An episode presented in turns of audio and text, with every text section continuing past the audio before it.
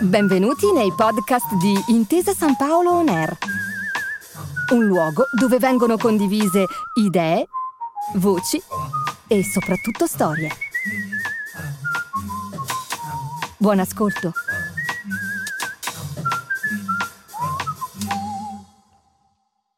Le abbiamo raccontate tante volte, però sempre con col modo sicuro di poter dire alle donne che è stata una cosa meravigliosa perché ha mosso questo mondo inerte di masse contadine, di donne lavoratrici che non sapevano neanche di poter arrivare a mettere il naso fuori casa. Quando avevamo tempo, con questi giovani che erano contadini, operai, così, ci nascondevamo in un pianile, sotto un tetto, e poi cominciavamo a parlare della guerra, di quando finirà la guerra. Trovarsi assieme, combattere per un qualche cosa in cui si crede e che si vuole, è una cosa che bisogna provarla per capirla. Ed io mi ricordo proprio così i nostri sogni e parlavamo di queste cose. Era un cibo spirituale, non so se voglio dire, perché avevamo bisogno, perché non siamo nati eroi. Finalmente, dopo 20 mesi di lotta, segnati dall'entusiasmo e insieme da immensi sacrifici, tra grandi avventure e atrocità terribili si affaccia l'alba di un mondo nuovo. Ma eh, la liberazione l'ho, l'ho avuto un po' di confusione. Un grande entusiasmo soprattutto, una grande spinta, un grande entusiasmo. Così mi sembrava tutto a portata di mano, sembrava tutto possibile. Ma la tanto sospirata liberazione, per le donne, non mantiene tutte le sue promesse. Le donne fin dall'inizio hanno capito che la guerra sarebbe stata una guerra distruttiva per l'Italia e che non c'era niente da guadagnare. Ero un antifascista, insomma, col carattere che avevo io facevo quello che volevo io. Abbiamo solo fatto quello che dovevamo per poterci guardare in uno specchio dopo. Io sono Benedetta Tobagi e questo è La Resistenza delle Donne. Voci partigiane. Puntata 5. Il dopo.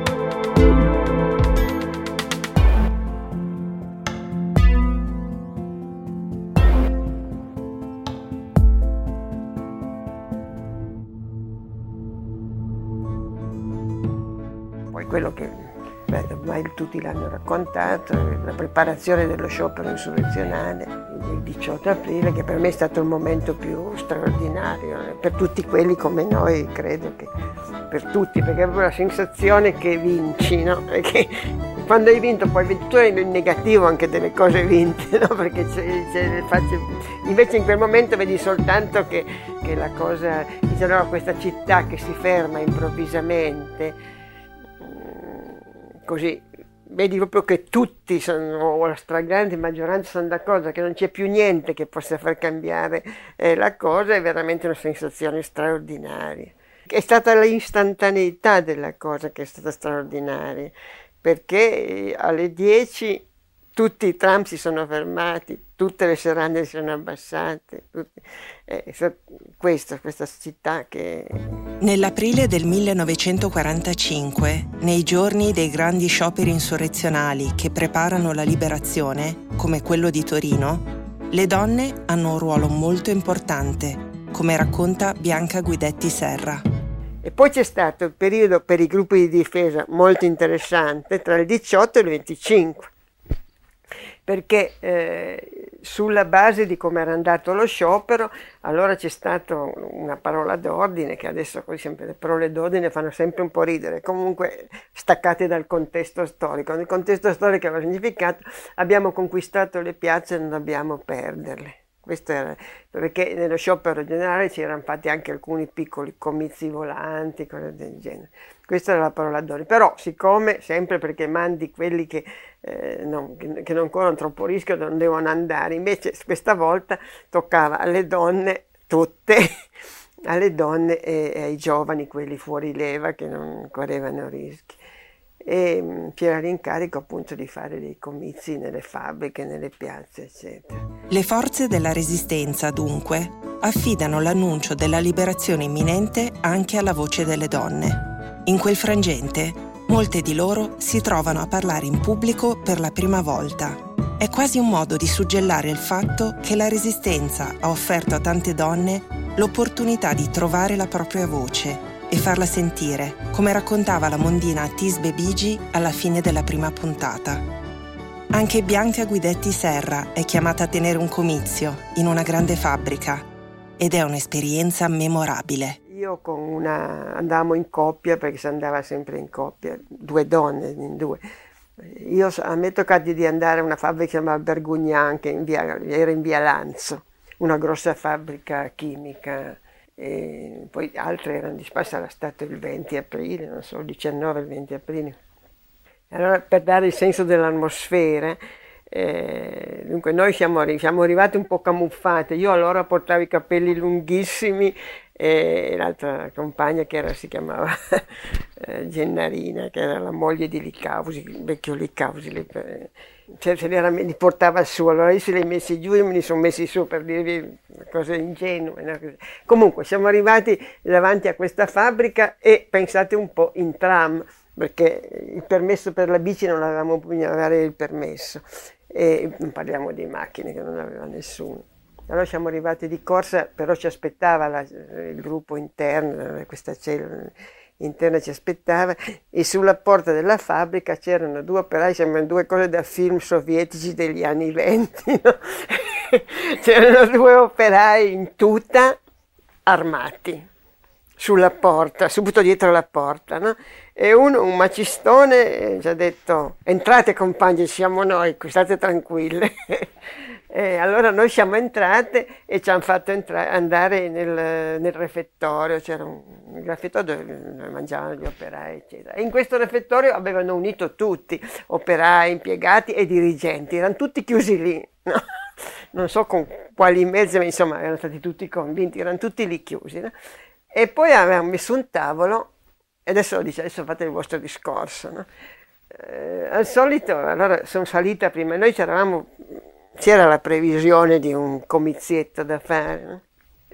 Io sono, ho cominciato a essere la prima, allora salgo su sto tavolo, così, sedia a tavola, cioè salgo, avevo mai parlato in pubblico, mm, e quindi con un'angoscia, no? così, salgo e incomincio, eh, lavoratori, poi ho detto, devo aver detto anche compagni ma non sono sicura se ho cominciato così, perché doveva essere una cosa unitaria. No? Perché ho cominciato a dire, questo non me lo ricordare, gli alleati, gli alleati sono sbarcati, le gloriose armate sovietiche sono alle porte di Berlino. Quando io ho detto le gloriose armate sovietiche, c'è stato un applauso enorme, no? Al che cosa successo? Che io mi sono commossa. Eh, davanti a me avevo due o tre operai che piangevano, mi sono messa a piangere anch'io. E, allora sto Giannini mi diceva va avanti, va avanti, va avanti. E io no, non sono riuscita ad andare avanti. Non, non, mio, è finito lì mio, con le armate sovietiche sarebbero ancora alle porte di Berlino adesso, se, se fosse dipeso dal mio, dal mio comizio. Se anche una donna laureata in legge come Bianca Guidetti Serra si era emozionata, immaginate come poteva sentirsi una delle tantissime lavoratrici senza istruzione che avevano partecipato alla Resistenza. La comunista Lucia Bianciotto, per esempio, è agitatissima. Il discorso se lo scrive, anche se il responsabile del partito le dice che deve parlare a braccio. Però è così agitata che alla fine si scorda di averlo messo nel taschino del vestito nuovo, cucito per l'occasione. Ma ce la fa comunque, anzi, quando comincia a parlare non si ferma più.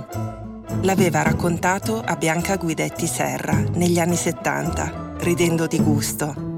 Le sue parole, purtroppo, sono quasi svanite dal nastro, ma nel poco che rimane riusciamo a cogliere ancora la sua fierezza per quella prova superata. ho e scoperto in fondo che avevo un po' di, di arte oratoria, insomma, che ero capace a parlare in pubblico, cosa che mi è servita poi in seguito tutti i comizi che ho fatto. E poi, finalmente, arriva il momento tanto atteso, il giorno della liberazione, ed è quasi indescrivibile. Siamo andati fino al 25 aprile, quando è arrivato, è proprio spuntato il sole, la guerra è finita, quasi quasi non ci credevamo tu riprendi la vita nella pace, nella libertà. L'avevamo tanto sognata, tanto sognata, ed era arrivata finalmente. Vedere la gente in piazza che ti acclama, ti acclama i partigiani, le formazioni della montagna che tornano, ti abbracciano i familiari, ti abbracciano gli amici che anche i conoscenti o non conoscenti ti battono la mano perché hai saputo dare all'Italia qualcosa di importante, qualcosa di diverso dal fascismo, l'opposto delle regole che ti hanno sempre inculcato nella testa. È stata una cosa meravigliosa, una cosa improponibile. È vero che ci stavamo preparando, ma finché non sei alla luce aperta del sole dove puoi dire tiro fuori una bandiera da sventolare, ecco, questo allora ci ha dato l'immensità del momento, eh? un modo anche di viverlo felicemente, anche se dolorosamente per tutti quelli che non c'erano ed erano tanti. Dilva Daoli, la staffetta di Novellara che organizzava le riunioni per i gruppi di difesa della donna, che abbiamo incontrato nella seconda puntata, riesce a restituire la complessità delle emozioni di quel momento. Una gioia immensa, che si mescola però a una tristezza profonda, per tutti i caduti che non possono vedere quel giorno, innanzitutto. A turbare la gioia della liberazione, poi, ci sono gli strascichi di violenza, le vendette e le esecuzioni sommarie. Perché, dopo tante atrocità, la fine del conflitto non basta a spegnere la rabbia. Perché poi c'erano delle divisioni che non capivi per certi aspetti, magari bastava il sospetto di una persona che indicava un'altra, eccetera, eccetera, e c'erano i più intransigenti così, così come, eh, non so, io ho assistito a, a un quasi linciaggio in Corso Vinzaglio proprio nei giorni subiti della liberazione, no? eh, che, quando hanno impiccato poi Solaro ed altri, di gente che si è affannata intorno a questi qui, vabbè li hanno impiccati poi, no? impiccali, sono in quei momenti lì non è che capisco che nella cosa può anche avvenire. Non, ovviamente anche in quel momento io faccio parte di quelli che non, puoi eh, così accettare una realtà di guerra quando devi fare giustiziare qualcuno, ma eh, non, non, l'abuso sulla persona, eccetera. Invece c'è proprio una gente, un cumulo di persone che si è riversato su questi qua. Eh, così. E mi ricordo che io ero con un compagno, ci siamo ci siamo proprio messi davanti per dire no, questo non si fa, insomma, eccetera. Per poco delle be- belle spinte, poi ce le siamo prese anche noi, no? Perché immediatamente diventavamo quelli che li proteggevano. Ecco. Però io ho la sensazione che queste cose qui beh, non, solo, non, vale solo per questa occasione qui, questo parla anche un po' l'avvocato, diciamo.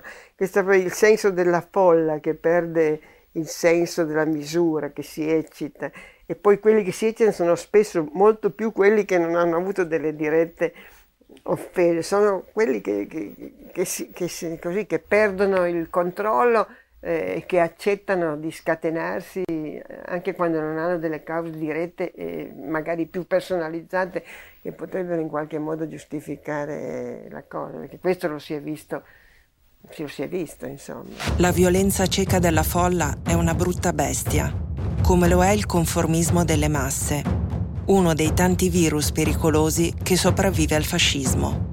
Marisa Sacco non ha dubbi. Guarda le fotografie di Mussolini che dichiara la guerra. Le piazze sono piene di gente che urla. Ecco. Guarda le sfilate partigiane, ai margini c'è la stessa gente che urla, sono sempre quelli, sai sono sempre loro. Guarda la Madonna Pellegrina, sono sempre loro che gridano. A me le masse non piacciono. Io le ho viste, le ho viste sotto il fascismo e le ho viste dopo. Sono preda di qualsiasi cosa. Quindi la gente vuole stare tranquilla, non vuole altro, vuole stare tranquilla. E a vedere certe cose, Marisa sente il peso del dolore per i tanti compagni uccisi in modo ancora più cocente. Una cosa che ho mai mandato giù, una cosa che mi pesa ancora addosso sono i morti che abbiamo avuto. Allora, tu davanti al morto ti fai dare il grado tu davanti al morto ti fai dar la medaglia. Per carità, lui ha pagato, tu sei andata avanti gratis. Eh.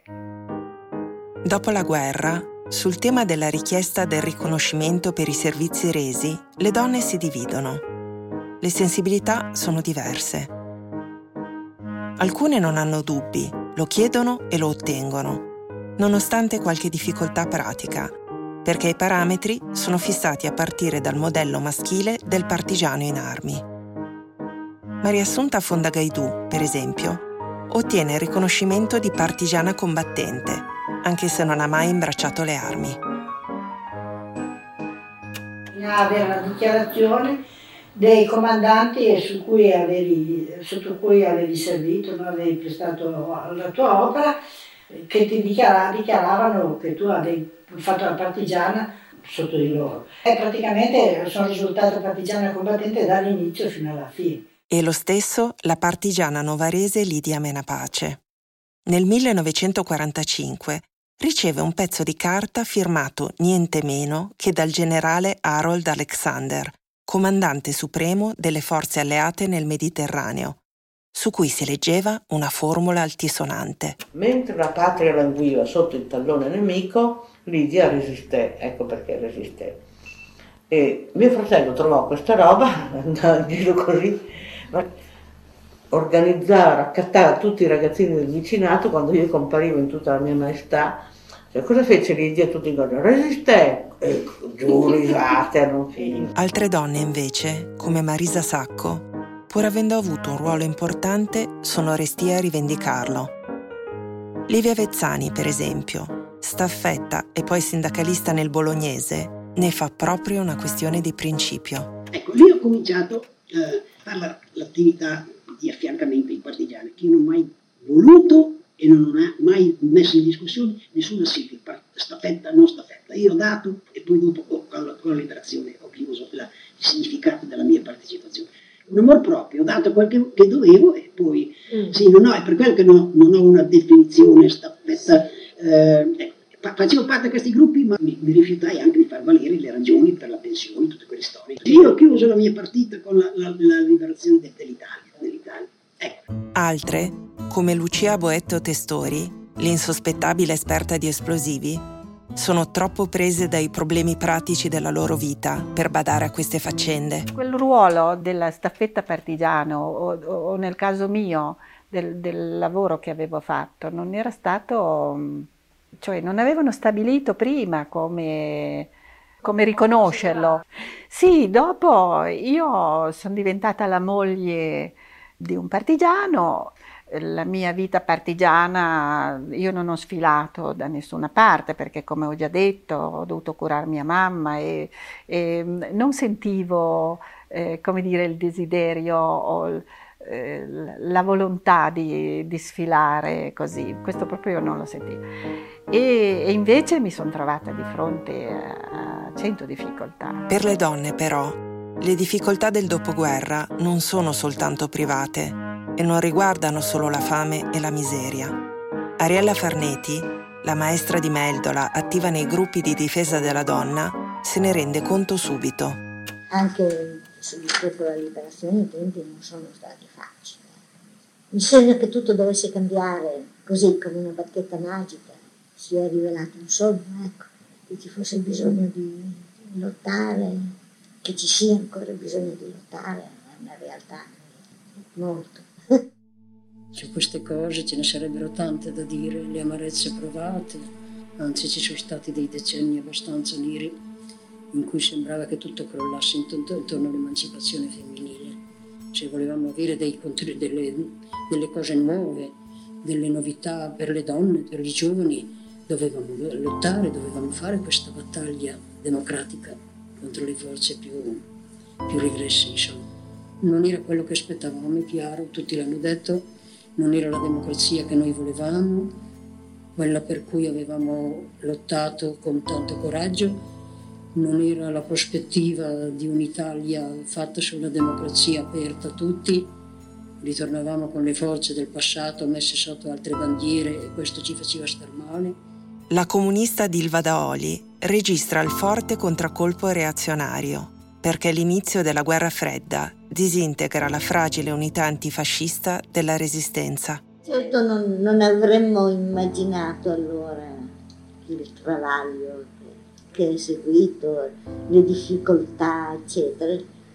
C'era diciamo, uno spirito di fratellanza, di... poi è venuto meno. All'inizio sembrava tutto molto più semplice, molto più facile. Rovesciato il fascismo, vabbè, c'è la democrazia, c'è un nuovo, nuovo modo di, di, porsi. Ecco, non, non pensavo che almeno allora, che potessero esserci delle divisioni così profonde fra, fra quelli che in fondo avevano partecipato alla lotta di liberazione nazionale. Questa forma di, di battaglia non fatta sulle idee, ma fatta sulla denigrazione molte volte, questo mi, turbava molto. In aggiunta alla durezza dello scontro ideologico di cui ci parla Ariella Farneti, le donne si trovano alle prese con un problema enorme. Si rendono conto quasi subito che l'emancipazione che si sono guadagnate a caro prezzo in quei 20 mesi viene messa in discussione. Persino certi compagni cambiano atteggiamento, ricorda Lidia Menapace. Questo anno 45 è un anno fatidico perché finisce la resistenza e i, quelli con i quali io avevo fatto la lotta alla, del tutto alla pari con gli stessi rischi cominciano a dire con grande generosità dobbiamo, dobbiamo dare il voto alle donne. Perché voi ce l'avete. È di vostra proprietà. Repentinamente erano rientrati nel ruolo che a loro toccava di decidere. Il fascismo è finito ma il patriarcato è ancora in gran forma. Quando mi dovetti laureare quando ho preso la laurea nel 45 sono andata molto presa avevo saltato due anni a scuola. E vabbè una roba un po' balorda comunque. E il professore relatore, che era il professor un importante studioso di letteratura italiana, nel fare la relazione disse questo, questa tesi è indizio di un ingegno davvero virile. Ma con l'idea di farmi un grande complimento. e io, ma senza nemmeno rendermi conto di cosa dicevo, dissi non voglio laurearmi per errore di persona, io sono una donna. Stupore generale Vabbè, poi mi chiedono delle cose, io torno e mi danno lo stesso 110 lode di tutto quello che dovevano darmi. Poi il correlatore, che era amico mio, mi dice, ma sai, la Polonia era fuori di sé. Ma, è, è, proprio una donna, è proprio isterica. è proprio isterica. Eh. Allora, vabbè. Maria Assunta fonda Gaidù, dopo aver coordinato le infermiere per la resistenza a Torino, si iscrive alla facoltà di medicina e anche a lei tocca scontrarsi con il maschilismo dell'ambiente accademico, sia degli studenti sia dei professori. Io mi sono iscritta a medicina più che altro proprio perché mi interessava medicina, perché anche mio fratello aveva fatto medicina, perché... e io non pensavo che fosse, una, fosse un ambiente simile. Ma deve calcolare che eravamo in 10 donne su 100 studenti c'erano 90, 90 maschi e 10 femmine e loro ci hanno trattato proprio, ci trattavano con, certo, proprio con un senso di disprezzo, anzi ah, c'era una specie di antagonismo tra, tra, tra noi e loro, forse perché si consideravano forse più secchione, non so. Fatto sta ed è che mh, cercavano molto molto di, di scandalizzarci, di farci andare via, di, lasciarci mollare la, la medicina, insomma, di, di, di stomacarci. Di... Infatti ci trattavano poco bene e ci, ci venivano a raccontarci tutte le barzellette più sconce possibili immaginabili, ci facevano delle domande. Però appunto la prima volta che mi hanno presentato un ragazzo questo, per, per, per, presentarsi mi ha chiesto quante volte ti sei masturbata stanotte che io non so neanche cosa voleva dire, eh, dire masturbarti e, e invece andavano, ci venivano a raccontare loro, le, le, loro conquiste al magistero loro correvano dietro tutte le ragazze del magistero no? venivano a raccontarsi le conquiste che facevano al magistero era una cosa molto stupida stupida perché poi noi non, ci, non ci interessava, noi pensavamo a studiare, tirare avanti, non capivamo questo antagonismo, ma c'erano gli stessi professori che ce l'avevano con noi. Eh. Avevamo il professore di chimica, si chiamava Durio, che no, non poteva vedere le donne. Quando si andava a fare l'esame cercava disperatamente di fregarci. Eh eh, nei modi più stupidi, ma cercava di fregare, ma poi oltre che fregati, cercava proprio, quando iniziava il, um, l'interrogatorio, saltava fuori con delle cose cretine. Per esempio una mia amica, che era, una mia compagna che era molto bella, gli ha detto proprio apertamente, ma scusi, lei cosa viene a fare qui? Perché no, carina con me perché non si va a cercare un merlo? Il maschilismo è fortissimo anche in politica e anche nei partiti di sinistra. Lo racconta Ariella Farneti, la maestra di Meldola che dopo l'esperienza iniziatica della Resistenza diventa addirittura sindaco. Ricordo nel 51, quando Togliatti venne a Forlì a fare un comizio, e Dina Ermini era la moglie di Roasio ed era la dirigente femminile a Bologna, mi presentò a Togliatti nel municipio Forlì dicendo questa è una nostra compagna sindaco. Lui mi guardò e mi disse, come hanno accolto i romagnoli una donna sindaco? mi chiesi. Perché appunto c'era questo, i romagnoli erano un po' antifemministi.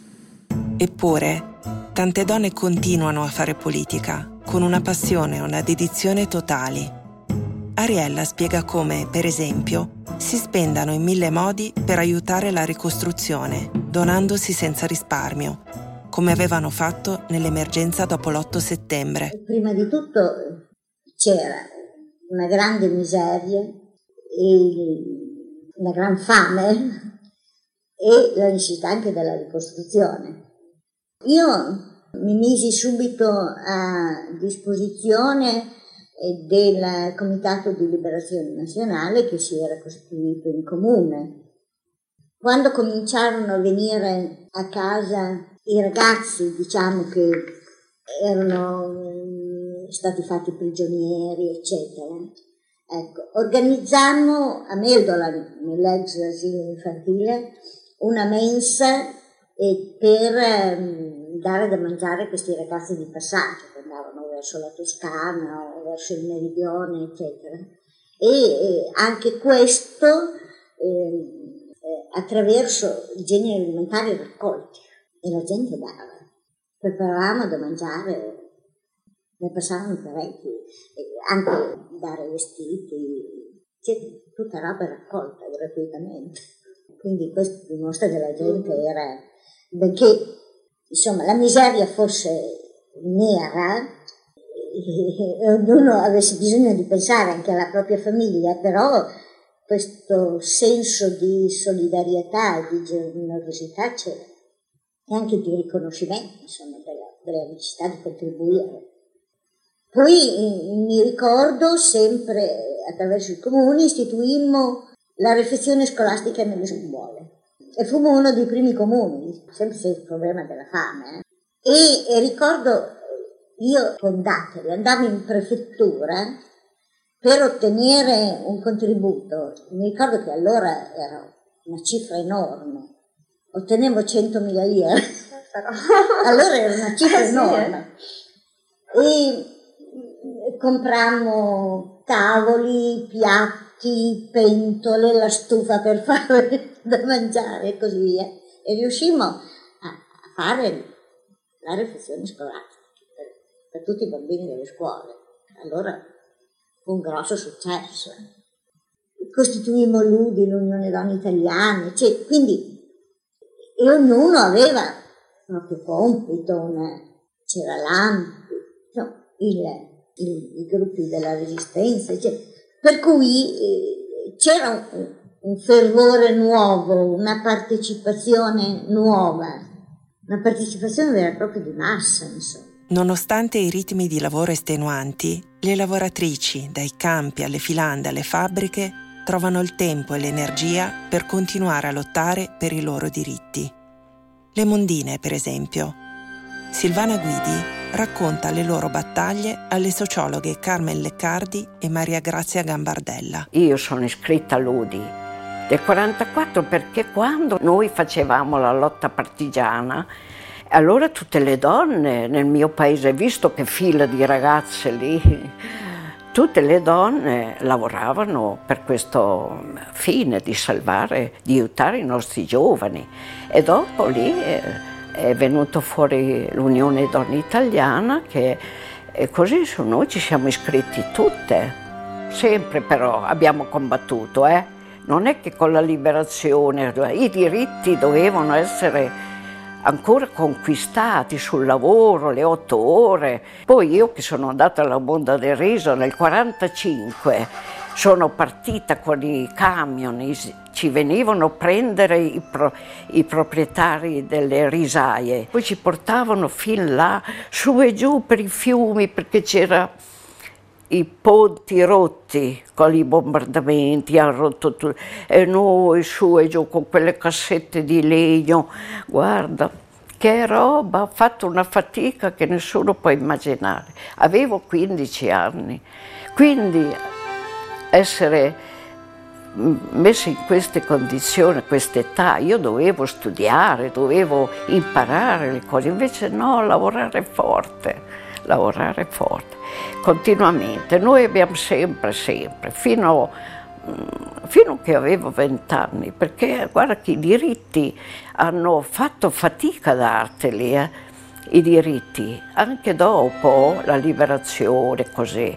Abbiamo fatto fatica perché lì a Modena ci hanno battuto molto, perché noi lì eravamo tutti a una, bisogna dirlo, eh? non eravamo mai dei neri, eravamo dei rossi. Lo rifarei, anzi di più farei, di più ancora, perché era giusto la libertà, il rispetto, l'uguaglianza. Le mondine fanno sentire la propria voce utilizzando anche strumenti creativi inediti, per esempio il teatro sociale ma noi avevamo una squadra che si pensava di fare spettacoli nel paese. Ci hanno dato il teatro che abbiamo fatto su Maria Margotti. Maria Margotti era una, una mondina. Abbiamo fatto uno spettacolo, quello che è venuto tanta gente a Pavia, eravamo.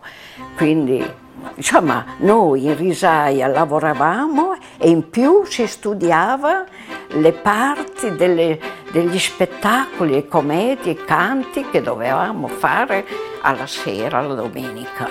Quindi guarda che lavoro che avevamo.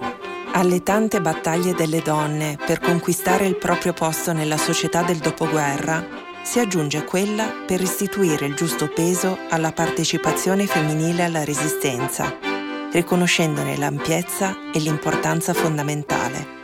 Come spiegava Barbara Berruti nella prima puntata, infatti, quella storia, nella sua ricchezza e complessità, sprofonda in larga parte nel silenzio. Questa grande battaglia culturale vede in prima linea partigiane come Ada Gobetti. Vi faccio ascoltare una vera chicca d'archivio, l'intervento con cui nel 1965 a un convegno per il ventennale della liberazione, dà una strigliata come si deve a tutti i partecipanti. Non abbiate paura, non vi faccio ritardare il pranzo parlerò tre minuti. Avrei voluto, mi sembrava opportuno, che in questo studio storico del CLN si parlasse un momentino dei gruppi di difesa della donna, che furono riconosciuti dal CLN come eh, organismo unitario femminile. Voi mi direte che insomma è la stessa cosa, non è vero? CLN, CLN femminile, CLN maschile, gruppi di difesa. Effettivamente eravamo tutti per la stessa battaglia, eravamo tutti impegnati per gli stessi scopi. Però mi pareva che fosse opportuno parlarne un momento perché quello che fu il movimento dei gruppi di difesa fu portato al massimo quel processo di elevazione alla coscienza politica delle forze spontanee. Ora, naturalmente a quest'ora non possiamo più fare questo discorso. Io avrei voluto ricordare rapidamente le vicende dei gruppi di difesa e anche più rapidamente citare quelle poche donne che avevano partecipato ai CLN e poi alle giunte popolari di governo. Questo non mancherà occasione di farlo in altre occasioni, del resto poi in questi anni molte volte abbiamo già scritto e queste cose sono già state dette eh, da altri e anche da me.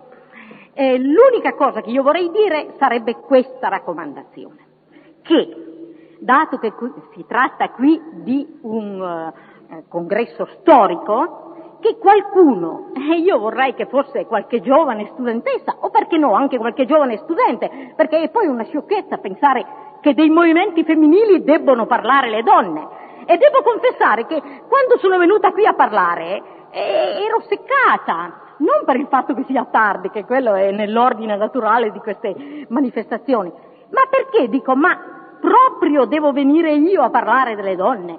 Tutti gli uomini che hanno parlato prima, forse pensano che parlare delle donne non sia virile? Beh, io penso che in fondo. Ecco. Allora, io vorrei, io vorrei che qualche giovane studente, senza distinzione di sesso, non facciamo discriminazioni, volesse fare oggetto di studio quello che è stato il movimento femminile durante la Resistenza. A cominciare prima, forse ancora, del 8 settembre e poi soprattutto in quell'arco che va dall'8 settembre al 25 aprile con lo sviluppo dei gruppi di difesa, per arrivare poi a vedere quella che è stata l'azione eh, delle donne uscite dai gruppi di difesa e dai CLN nelle varie amministrazioni e nelle posizioni di governo o di amministrazione che hanno avuto poi allora. Certo, la cosa se, se noi pensiamo che il numero delle donne nelle amministrazioni, eccetera, anziché aumentare come avremmo voluto, è andato diminuendo, dovremmo dire anche noi che non siamo molto soddisfatti di tante cose. Ma allora questo sarebbe un altro discorso e sarebbe troppo lungo. E io vi ringrazio di questi tre minuti di attenzione. Anche Lidia Menapace si impegna a fondo nell'impresa. Ho persino contestato alcuni grandi storici per il tipo di ricostruzione che hanno fatto, o anche alcuni grandi giornalisti che dicono sì, poi c'erano anche le donne che ci aiutavano, porco mondo, non era così, non è che noi fossimo come dire, le retroviglie. Le voci che state ascoltando si inseriscono proprio nello sforzo condiviso per costruire un racconto diverso. Sono raccolte da militanti, da singole studiose e studiosi o in grandi progetti di ricerca, come quello dell'Università di Bologna, di cui ci ha parlato Elda Guerra nella seconda puntata. Il progetto a cui partecipa anche Ariella Farneti, che ne coglie appieno il significato. Anche perché si fa della cronaca che può diventare storia in un modo meno, come devo dire, meno visto dall'alto e dal di fuori come ci hanno insegnato in fondo alla storia quando eravamo a scuola, ecco, più vissuta dal vivente, più, più sentita, più, più umana. Il riconoscimento del ruolo delle donne nella guerra partigiana, così come il loro diritto a fare politica e ad avere voce in capitolo nella vita pubblica, per cui tante hanno lottato nella resistenza, è un problema sia pubblico che privato. L'impegno politico delle donne, infatti, spesso a costi personali elevati. A partire dalla propria esperienza, Dilva Daoli ha un solo grande consiglio per le giovani donne. Mio marito era come me, ha sempre partecipato dopo la liberazione. Non era una persona gelosa, non era una persona incomprensiva. A me non ha mai detto stasera stai a casa. È stato molto bello vivere con Claudio Tosi, anche se è stato brutto dividerci ma eravamo due persone mature e serie che si sa che la vita cambia, può cambiare. Se devo dire una cosa a una donna che si vuole sposare, le dico trovati un uomo che ti capisca, perché deve essere così brutto non essere capiti, secondo me deve essere una cosa straziante. Non tutte hanno la fortuna di avere accanto un compagno o un marito che le capisce, anzi, spesso è proprio il contrario. Succede anche alla mondina Silvana Guidi, che ci tiene a ricordare ogni donna che non è mai troppo tardi per liberarsi di un rapporto infelice. Che a 70 anni posso anche dire questa. Siccome che mio marito era uno di una volta, trattava molto male la moglie, era uno che diceva che lui poteva anche picchiarmi e sapevo il perché, perché se era una donna. È stata una decisione molto difficile da prendere, molto, però ho detto io sono una persona, voglio essere rispettata, altrimenti non posso vivere così, mi sentivo sempre niente. Io, siccome che ho combattuto, anche nella guerra per avere i diritti, poi mio marito mi, li deve calpestare così. Non ci sono stata e quindi l'ho lasciata. A 70 anni ero vecchia già, però mi sono sentita un sollievo. Anche l'ex partigiana Gina Negrini finisce intrappolata in un matrimonio tossico, ma riesce a salvarsi ritrovando la propria voce attraverso la scrittura assolutamente mi considerava zero, ripensando a quello che ero stata, non potevo proprio fare a meno di rimpiangere no? tutto il passato, tutta quella stagione bellissima che era stata la resistenza per me. Allora, prima che, adesso forse che sto proprio dicendo una sciocchezza, però prima di morire, non volevo che morisse con me il mio, quella ragazza che ero stata. Volevo che rimanesse qualcosa, insomma. Volevo che qualcuno poi negli anni, leggendomi, avesse, l'avesse fatta resuscitare. È proprio una cretinata, insomma, però sentivo che non poteva morire quella bimba.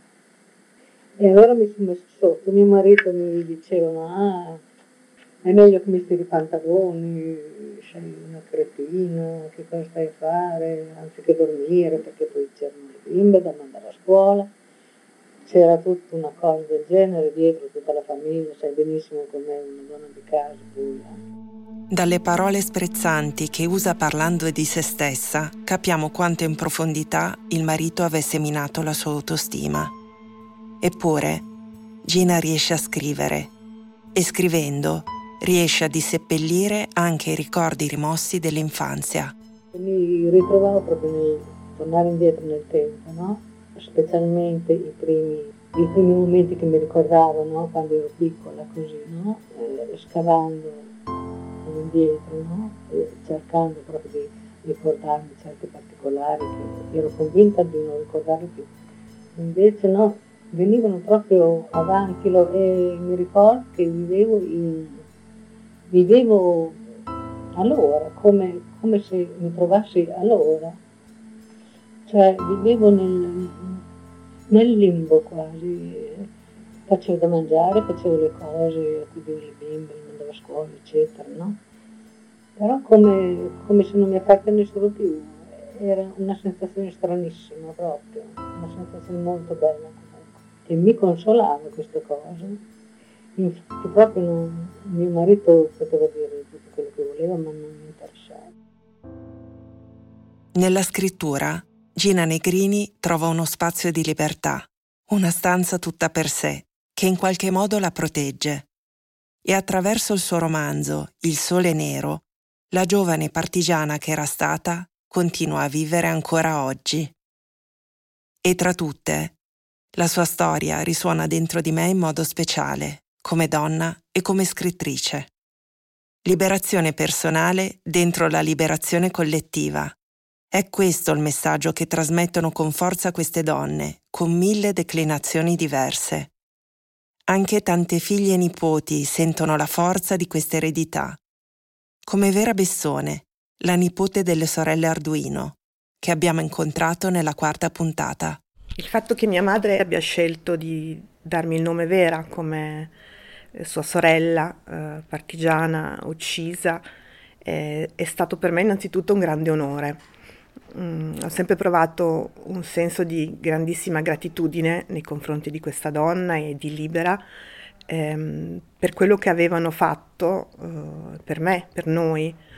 E, mm, naturalmente c'è anche un grande senso di inadeguatezza perché qualunque cosa poi uno possa fare rispetto a dare la vita per la libertà è infinitesimamente eh, insomma, più piccolo e non ha, non ha, naturalmente alcun valore. Però eh, devo dire che sono state soprattutto un'ispirazione, eh, un, una guida, anche una protezione. Eh, da non credente, però sapere di avere eh, delle, delle antenate eh, a cui fare riferimento no? quando ci accadono le piccole beghe della vita, i guai sul lavoro, i litigi, le questioni.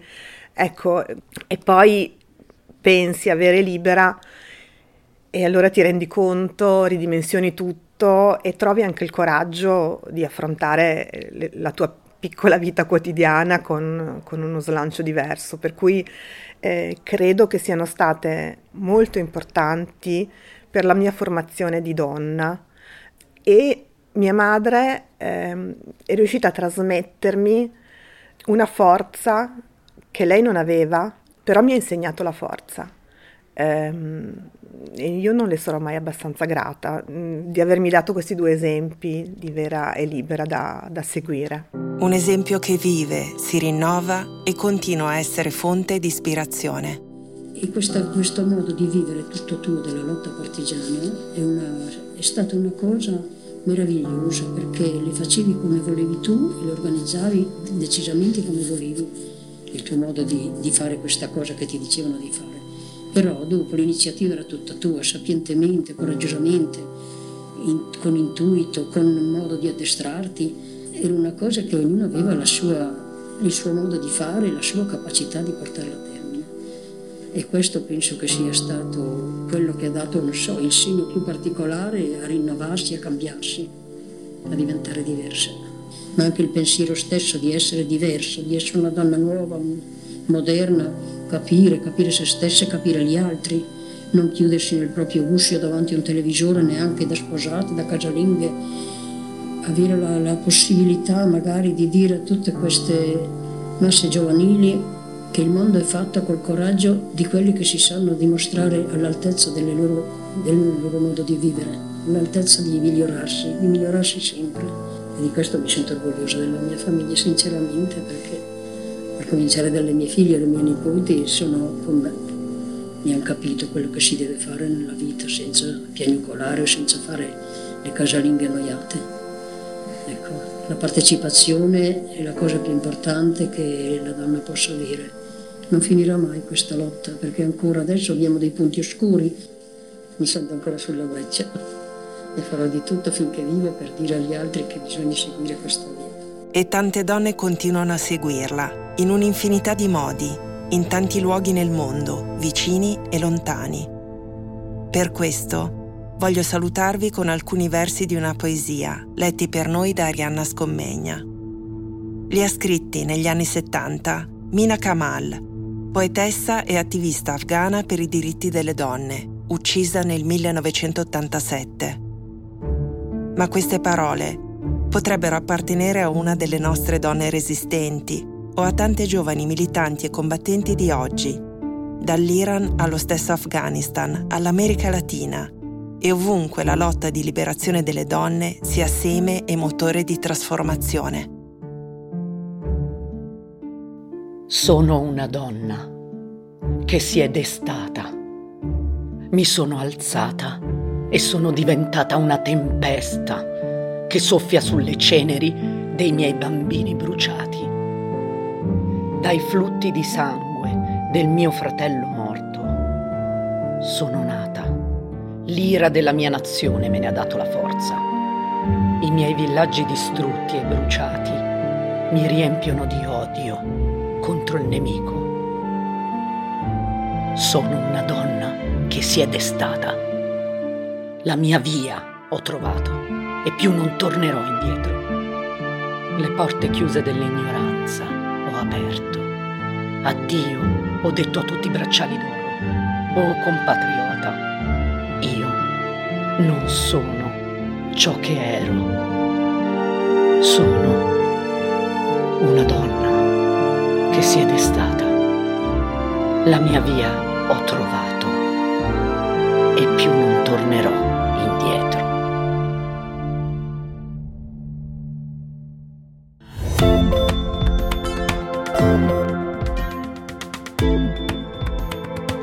Avete ascoltato La resistenza delle donne, voci partigiane. I testi e la voce sono di Benedetta Tobagi. La regia è di Lorenzo Pavolini. Le musiche originali, il sound design e il montaggio sono di Giulia Bertasi. Tecnico del suono Patrick Pecchenini. Produzione The Italian Literary Agency per Intesa San Paolo. Il podcast è realizzato in collaborazione con l'Istituto Storico per la Storia della Resistenza e della Società Contemporanea di Torino Giorgio Agosti. Con l'Istituto Storico per la Storia della Resistenza e della Società Contemporanea nel Novarese e nel Verbano Cusio Ossola Piero Fornara.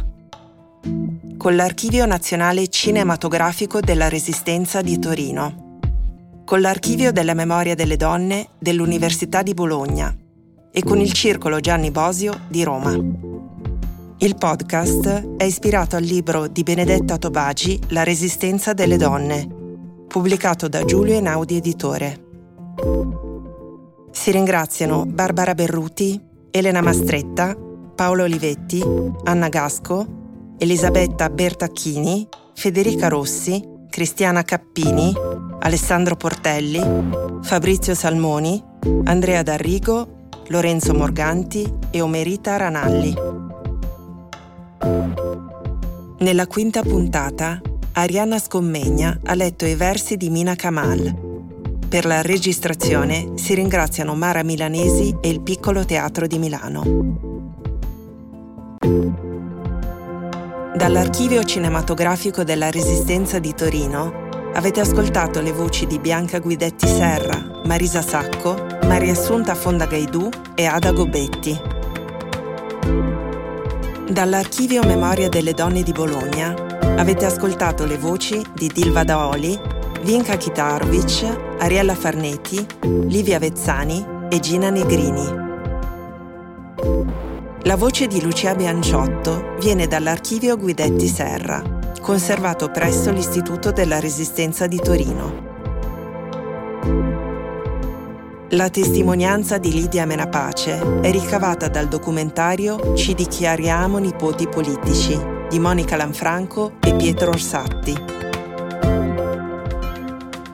Il racconto di Silvana Guidi è tratto dal documentario Racconti di Resistenza un confronto tra generazioni. Un progetto di Carmen Leccardi e Maria Grazia Gambardella per la regia di Anna Frigo. Al violino Giulia Larghi. Grazie per aver ascoltato i podcast di Intesa San Paolo On Air. Al prossimo episodio.